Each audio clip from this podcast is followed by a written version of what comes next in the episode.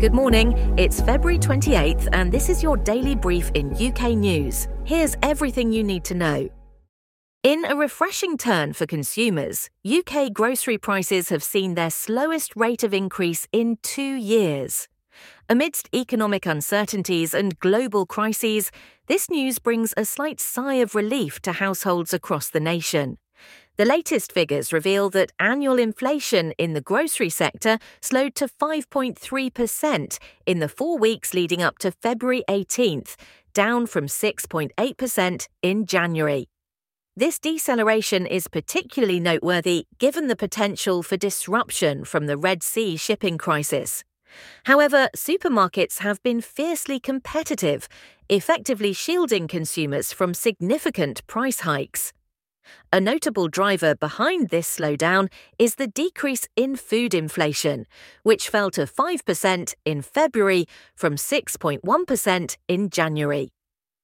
Factors such as falling energy costs and a vigorous supermarket price war have played a crucial role. Morrisons and Asda have stepped up their game by launching price match schemes with discount giants Aldi and Lidl, further fueling the competitive environment. Consumer behaviour also reflects these market dynamics.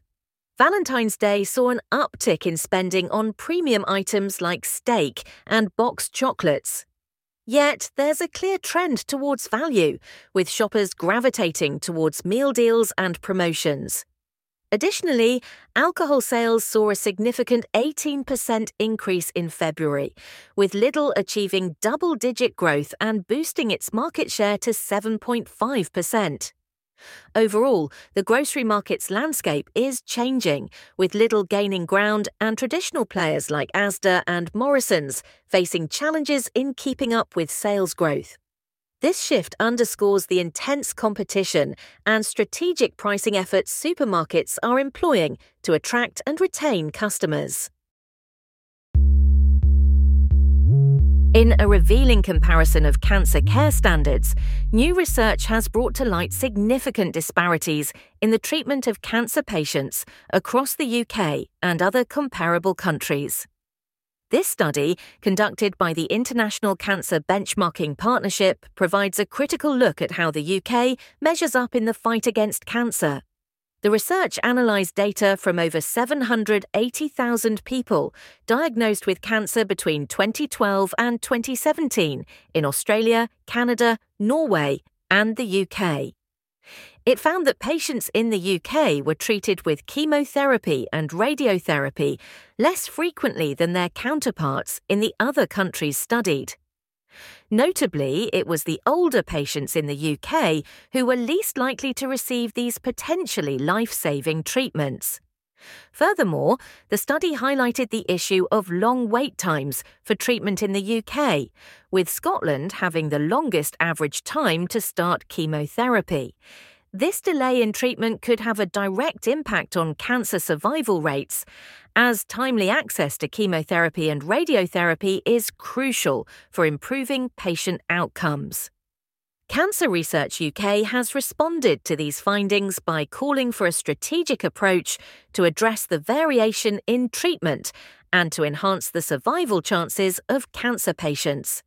They emphasise the need for better data collection, investment in clinical audit, and quality improvement initiatives. Despite the Department of Health and Social Care's assertion of significant investments in cancer care, including funding for radiotherapy equipment and community diagnostic centres, the study's authors argue that the UK's cancer outcomes have fallen behind those of leading countries. They stress the importance of the UK government improving cancer services and providing better access to life prolonging treatments, especially as cancer cases are projected to rise. This research underscores the urgent need for a comprehensive strategy to elevate the standard of cancer care in the UK. In a year where economic growth is on everyone's radar, the UK's net zero economy has surged ahead, marking a notable 8 to 9% growth in 2023. This leap forward has injected a staggering £74 billion into the economy and has been a lifeline for 765,700 full time jobs. This growth isn't just about numbers, it's a beacon of hope for areas struggling with high levels of deprivation and plays a pivotal role in the Scottish economy, contributing 5.7% to its GDP. However, it's not all smooth sailing. The Energy and Climate Intelligence Unit, or ECIU, report highlights a critical challenge. Policy inconsistencies have shaken investor confidence, threatening the momentum of the UK's green sector. The ECIU doesn't just diagnose problems, it prescribes solutions, urging for political stability and robust investment to nurture the burgeoning net zero economy. The UK's legal commitment to net zero by 2050 demands a sweeping transformation across various sectors, opening up vast economic opportunities but also presenting significant challenges.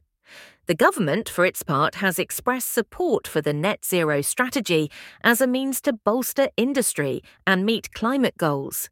Yet the UK finds itself at a crossroads, lagging behind European counterparts in adopting low carbon heating and solar panel installations in homes.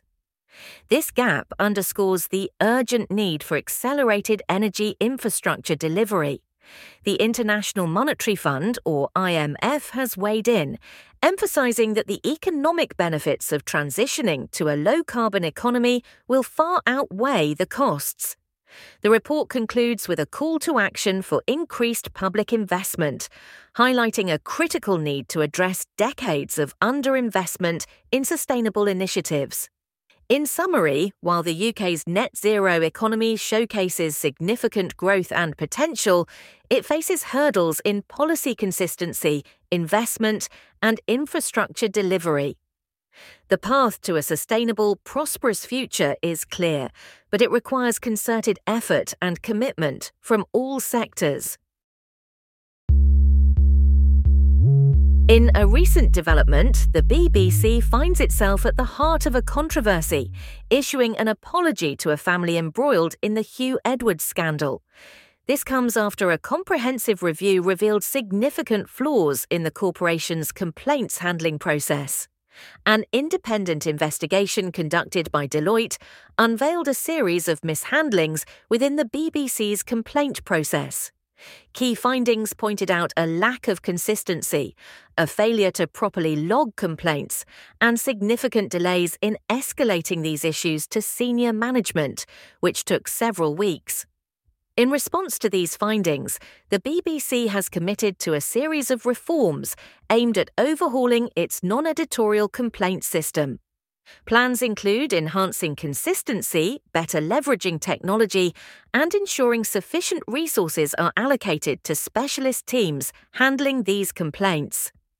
At the centre of this controversy is a young person who has strongly denied any inappropriate or unlawful behaviour by Huw Edwards. Meanwhile, Edwards, a prominent face of the BBC who has been absent from the airwaves for seven months, is reportedly receiving inpatient care for serious mental health issues. The broadcaster has stated that Edwards is expected to respond to the claims when he is well enough. The Metropolitan Police have also weighed in, confirming that their investigation concluded no criminal offence had occurred. As the BBC works to implement these crucial improvements, it underscores the organisation's commitment to handling serious complaints with the utmost care and diligence in the future.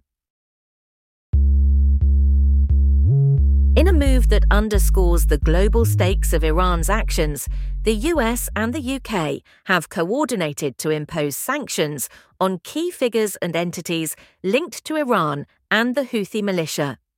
This development comes amidst escalating tensions and a series of maritime attacks in the East, highlighting the international community's concern over Iran's destabilizing activities and its support for Russia's invasion of Ukraine. On February 27, 2024, the US targeted an Iranian IRGC deputy commander, a Houthi militant member, and several companies and ships engaged in the trade of Iranian commodities.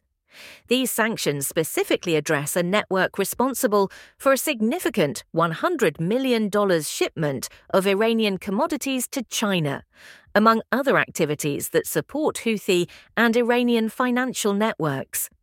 The entities and individuals sanctioned are accused of facilitating Iran's destabilizing efforts, including aiding Russia's invasion of Ukraine and supplying weapons to various militia groups. The sanctions imposed by the US entail blocking access to any US property and bank accounts associated with the designated individuals and companies. Additionally, these measures prohibit any business dealings with American entities, effectively isolating the targeted figures from the US financial system. In a further step, the US has announced plans for additional sanctions on Iran, specifically targeting its arms sales to Russia. The US has issued a stark warning of a swift and severe response should Iran proceed with plans to sell ballistic missiles to Moscow. In a show of international solidarity, the UK has followed suit, imposing fresh sanctions on the same Iranian and Houthi targets. This coordinated action signals a unified stance against Iran's actions, which have not only fueled the conflict in Ukraine but also threatened regional stability in the Mid East. The recent sanctions mark a significant escalation in the international response to Iran's activities, amid ongoing concerns over maritime security and the broader implications of Iran's support for militia groups and its engagement in arms sales to Russia. This has been your daily brief in UK news. To read more about these stories, follow the links in the episode bio. You can also subscribe to these updates via email at www.brief.news. For more daily podcasts about the topics you love, visit brief.news forward slash podcasts. Tune in tomorrow. We'll be back with everything you need to know.